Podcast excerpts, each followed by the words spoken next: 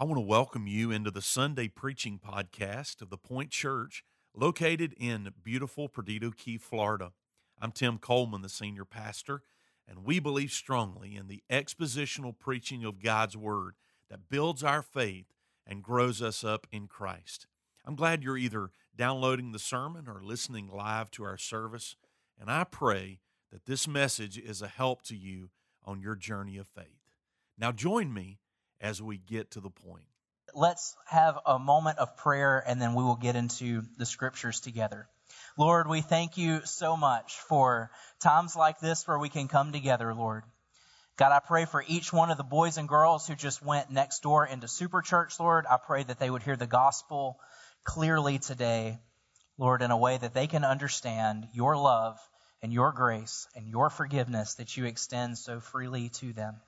God, I thank you for uh, the children's ministry and student ministry leaders that we have in investing in the next generation. And God, I pray that during our time together today, that we would receive the fresh bread that you have for us in your scriptures. God, that you convict our hearts, that you bring us to change that would glorify Jesus today. And it's in his name we pray. Amen. A few months ago, I read a book called This Is Our Time by a man named Trevin Wax. Trevin actually wrote the book just down the road here in a condo in Perdido Key, and he writes regularly for the Gospel Coalition. You may have seen some of his articles around, but Trevin was talking about a concept called progressive individualism. That means that we are the answers to all of our problems, that if we dig down deep enough, we will find the answer.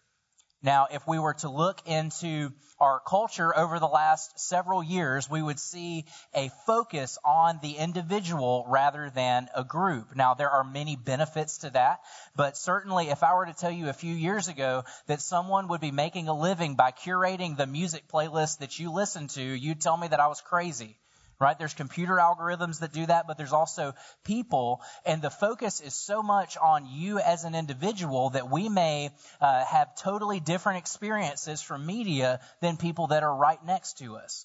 Now, if we were to go back 10, 15, even 20 years, we would see that everyone typically watched the same shows. There's an explosion of availability in subjects that we expose ourselves to, and typically people could come together and have a conversation about those, but now it's a little bit harder. Our subdivisions are being built today without sidewalks at the point that we close our garages as soon as we get home. We don't spend time with our neighbors anymore, and the concept of living in community is becoming countercultural in and of itself.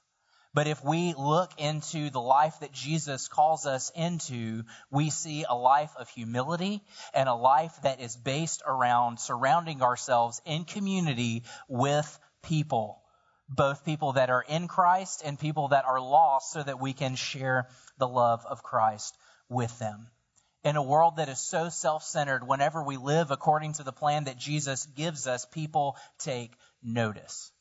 Just a few weeks ago, there was a court case that was that was going around Facebook and Twitter, and there was a clip of this young man who lost his brother in a was his brother was killed by a police officer named Amber Guyger. She went into the wrong apartment and ended up taking the life of this man's brother. And I want to read you some words that he said in this case.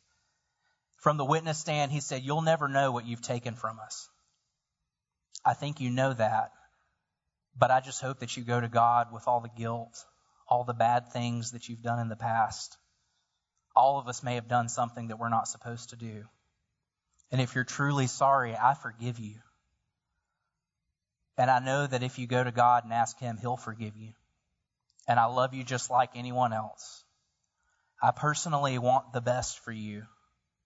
And I wasn't going to say this in front of my family, but I don't even want you to go to jail.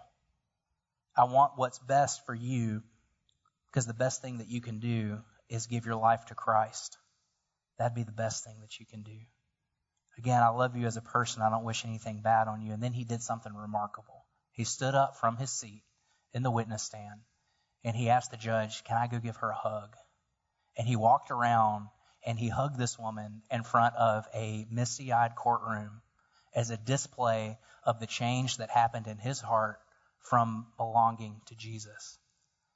When we are obedient in the if you love me, you'll obey my commands kind of obedience that Jesus commands of us, it is different and it stands out and people take notice. We're able to forgive someone of something that can't be taken back. But man, aren't we so tempted to hang on to something that happened at a family Christmas 10, 15 years ago and just let it harbor in our hearts and drive division into our families and into our church family and into our friendships? Whenever Jesus is saying, you are to forgive as you have been forgiven, but we hang on to the little things. I know none of us can relate to this today, but man, every one of us can relate to this because we are so tempted to judge and to hold grudges. But when we're obedient to what God has called us to do, the world listens. Today we're going to be picking up in Colossians chapter 3. If you've got your Bible, go ahead and flip over there. I know last week we took a little bit of a detour out of our study through the book of Colossians, but we're getting right back into the midst of Paul's letter today and we're transitioning into the practical walk of the believer. Paul has given us a lot of, of ways that we are to die to ourselves, but he's about to start talking about the way that we should live. And this is practical application for every one of us. We're we're to put the death, we're to put to death the things that are of the world and we don't walk in those ways, but instead we are born in a newness of life to follow Christ. This is where the rubber meets the road. Paul gives us a list of commands and attitudes and is very, very clear in the way that we are to behave as followers of Jesus. The Christian life is not about death, it is about life. And here Paul lays it out for us verses 12 through 17. Put on then as God's chosen ones, holy and beloved, compassionate hearts kindness, humility, meekness, and patience, bearing with one another, and if one has a complaint against another, forgiving each other, as the Lord has forgiven you, so also you must forgive. And above all these, put on love, which binds everything together in perfect harmony. And let the peace of Christ rule in your hearts, to which indeed you are called in one body and be thankful. Let the word of Christ dwell in you richly, teaching and admonishing one another in all wisdom, singing psalms and hymns and spiritual songs with thanksgiving in your hearts to God. And whatever you do in word or deed, do everything in the name of the Lord Jesus, giving thanks to God the Father through him. And may God add his blessings to the reading of his word. The imperative words in this text is very clear that we are to be humble and we are to focus on others.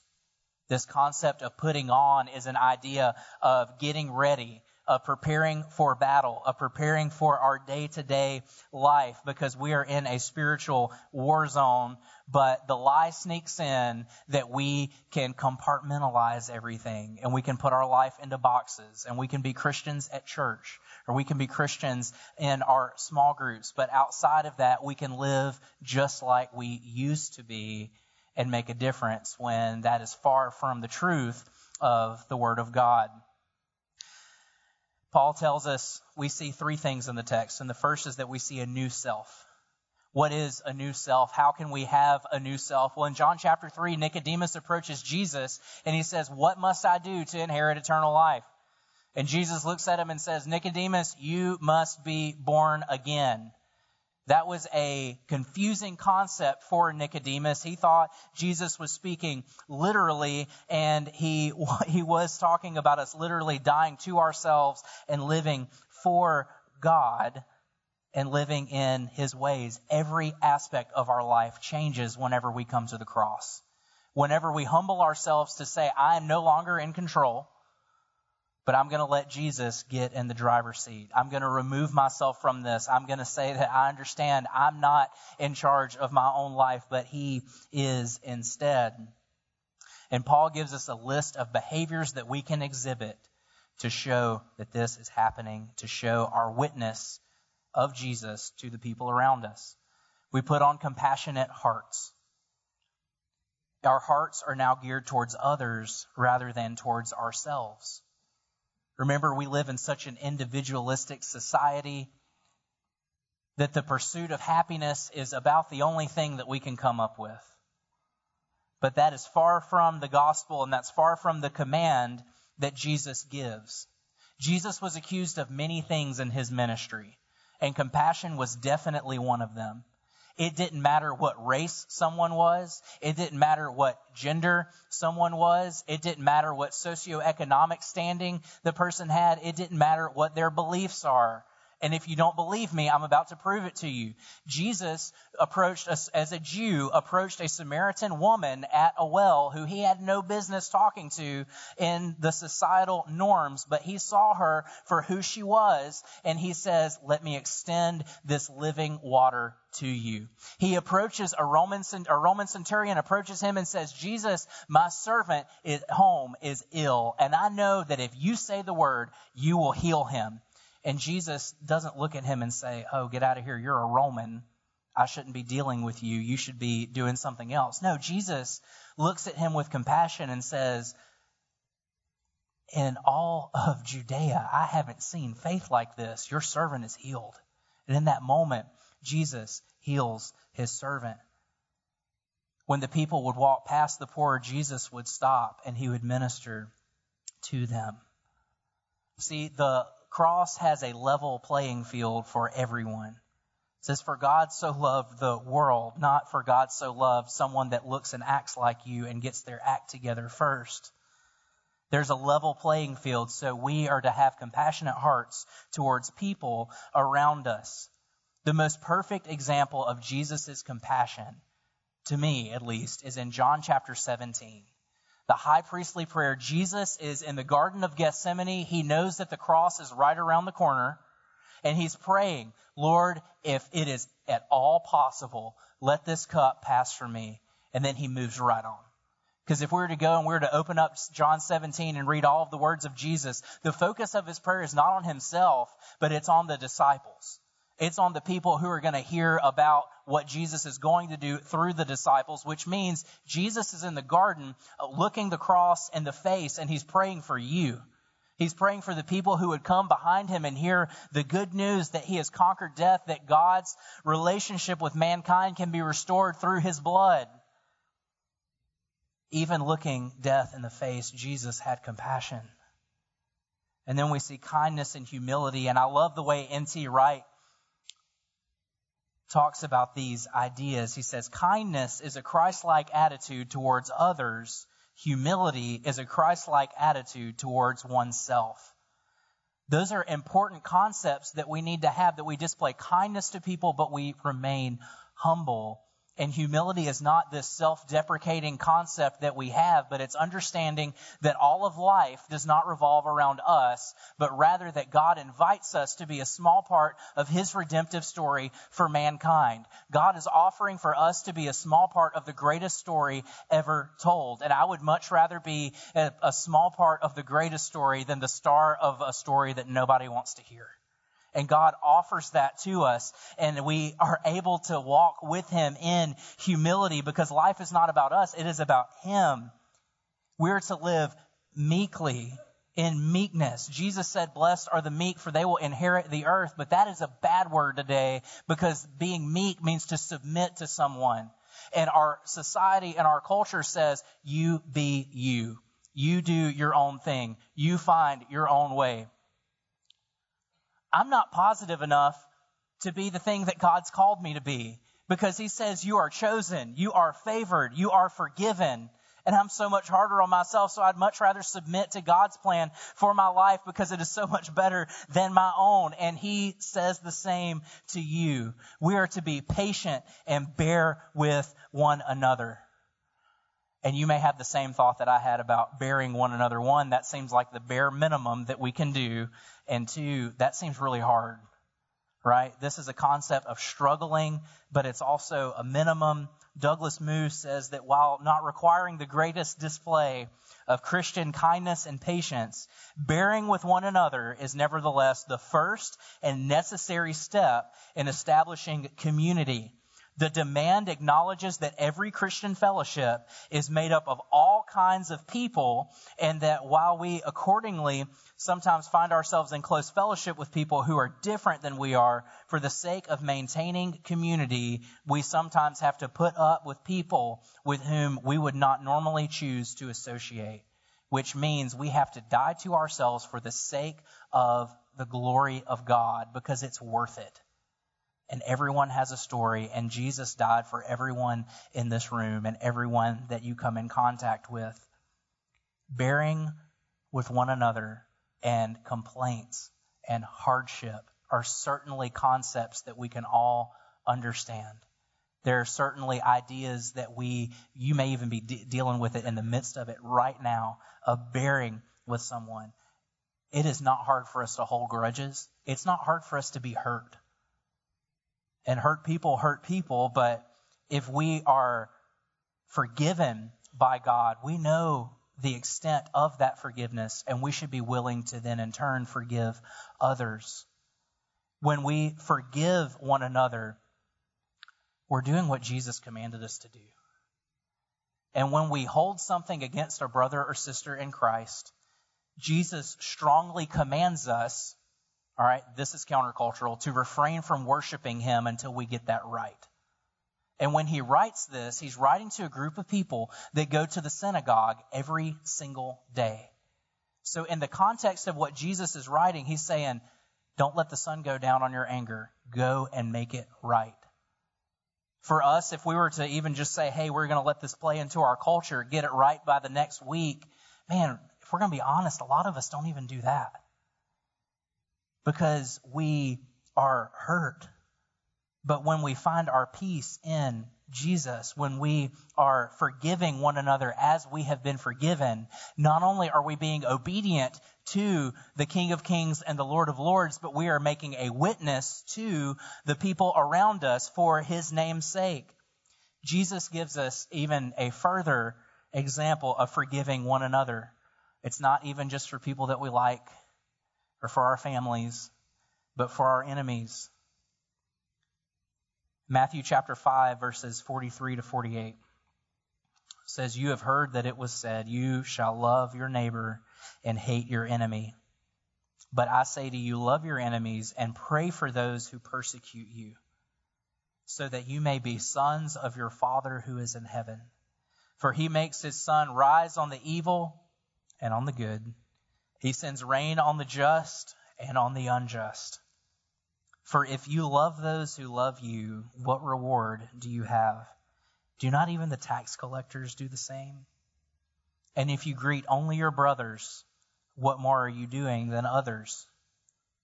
Don't even the Gentiles do the same? You must be perfect as your heavenly Father is perfect. And I don't know about you, but the concept of, of perfection is very scary to me that we're to be perfect as our Heavenly Father is perfect. But Jesus is really saying, I've done the hard work. I have lifted the thing that you cannot lift. I have set you free. And through the power of the Spirit that lives in you, you can forgive. John 13, 35, one of my favorite verses in the scriptures. It doesn't say, All the world will know by the way that you hold one another accountable. It says, All the world will know by the way that you love one another. Because love is a countercultural, real love, okay? Not, I love this snack or I love my friend, but I'm going to let them go do whatever it is that they want to do that's outside of the will of God. But real love that is sacrificial, that puts other people before ourselves is so countercultural and is so rare that Jesus himself says, all the world will know by the way that you love one another a few years ago, I had the opportunity to go up to Washington, D.C. for a couple days. Um, was a really interesting trip. I'd never been to the city before and, you know, saw the Smithsonian's and all of the museums and everything. But the one that really stuck out the most to me was the Holocaust Museum. Um, I had not No fault to my teachers. I probably was just not paying attention as a 12 year old, but I didn't understand the magnitude of what happened. I didn't understand the evil that could come from humans that you see in these massive images that are the size of the wall in the back of the room. I didn't understand that people were dying at such a rapid rate because of a leader that could be so evil. And I really struggled with that concept. And I came home, and the next year in one of my classes, we were assigned a book called The Hiding Place that was written by a lady named Corrie ten Boom. And man, her faith in this darkness was a light. And she traveled around and she spoke in some churches, and in one of them, she was talking about forgiveness. She was talking about this subject. And at the end of it, the SS officer or SS guard at the shower room from her concentration camp walked up to her at the end of this church service and stood and looked her in the face. And in that moment, all of the emotion, all of the trauma, all of the images that were just graven in her mind were right in front of her face, embodied in this individual. And he walks up and he asks for forgiveness. Do you think that this moment was difficult for her? we make mountains out of really small issues in our own lives, but this woman had to look this man in the eye and she had to stop. And she wrote in her book, I sat there and I couldn't stretch my hand out to him. But then I prayed, Lord, I need your forgiveness in this moment. I need your strength. And then she said something incredible happened. She said she felt it from her shoulder to her arm. She reaches out and a strength that only God could give her and she shakes this man's hand. And at the end of this passage, she says, Into my heart sprang a love for this stranger that almost overwhelmed. So I discovered it's not on our forgiveness any more than on our goodness that this world's healing hinges, but on His. And we can find rest in the fact that we have this power in the Spirit of God that lives in us. The same one that lived in her, the same one that Jesus said is the helper that is going to come. So you may have come into this room today and you may have a grudge that you have been holding on to for years, and God is saying to you in this moment, enough is enough. I don't care if you need to get up and leave the room and call somebody and make something right we are to be obedient to what God is calling us to do. Maybe the Father's saying to you today, Have I not forgiven you for so much more than the thing that you're hanging on to? Because if that is us, then right now we're just like the, the servant that Jesus talks about in Matthew 18, who is forgiven of a debt that he could never repay in his entire life. And whenever the master calls him and says, It's time for your debt to be paid, he goes up, he falls on his knees in front of the master, and he asks for forgiveness, and the master allows him to go and have his debt taken away.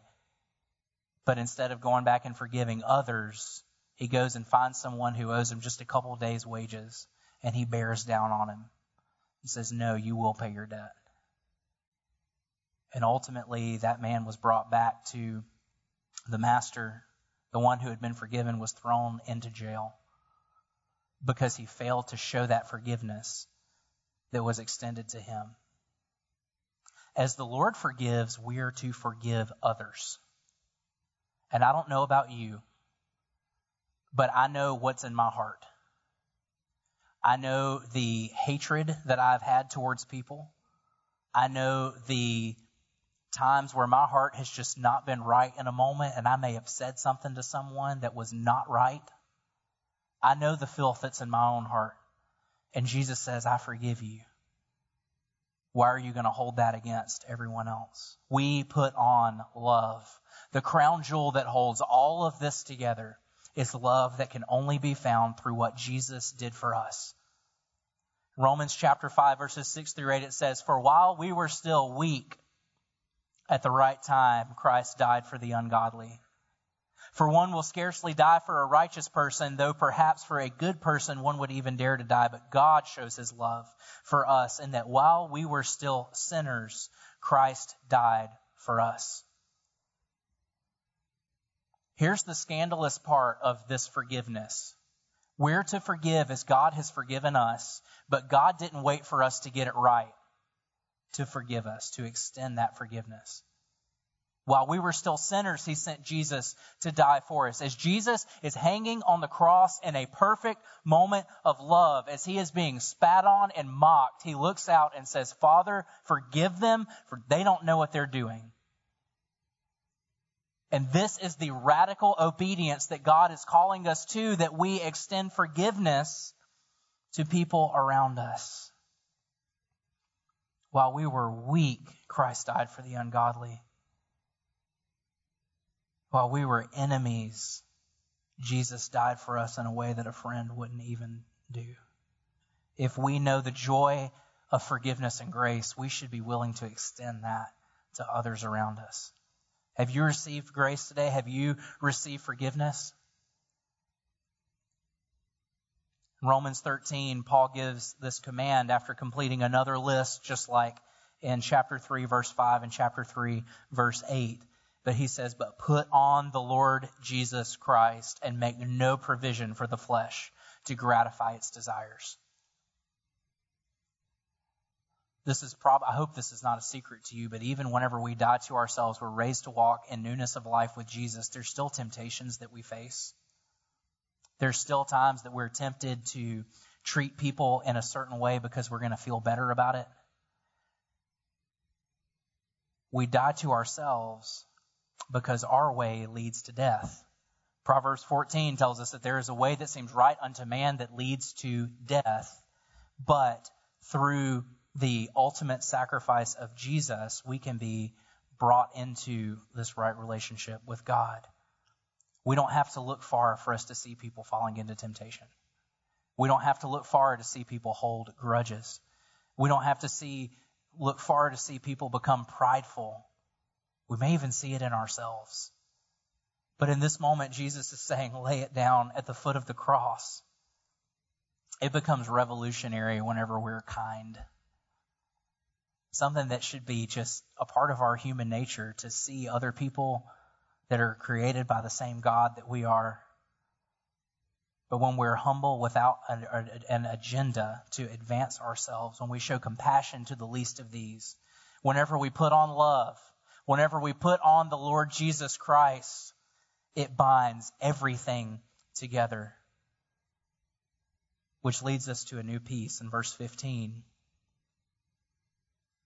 Says, And let the peace of Christ rule in your heart, to which indeed you are called in one body, and be thankful. Have you ever experienced peace? I'm talking peace that like doesn't make sense in the moment. It may have you may have lost a loved one and you're just, you know, somehow I'm okay. I don't know how that is, but this is a weird moment. When we experience peace, we understand life in the way that God intended it to be. When we experience peace, we understand that it's not just about our 401ks or our house or our car or where we're going to be in five or 10 years. But we understand that we are in a place that is going to spend eternity with God, and everything else seems to fail in comparison to that. So, this peace that we have of Christ is not just a good feeling that we have, but it's a place of security that Jesus extends to us through the cross. Warren Wiersbe says that when a Christian loses the peace of God, he begins to go off in directions that are out of the will of God when we lose our place of security, we feel like we have to make things happen. When you lose a job and you don't know where that next paycheck is coming from, you may try to take things into your own hands and make something happen. This is the idea of security that we're talking about. When Jordan and I were in premarital counseling, one of the concepts that we were talking about was the, the necessary piece of security into a marriage something that a relationship is built on, something that you can always lean into, and it's a safe place for you to be. And Jesus offers that to us through the cross. But whenever we start to allow our old self to sneak back in and allow Satan to tell us lies about where our place of security goes, we are so willing to move past our place of security and try to make things happen to make ourselves feel better. Wiersbe makes a valid and distinctive point. When we take our eyes off of the cross, you are just like Peter walking on the water.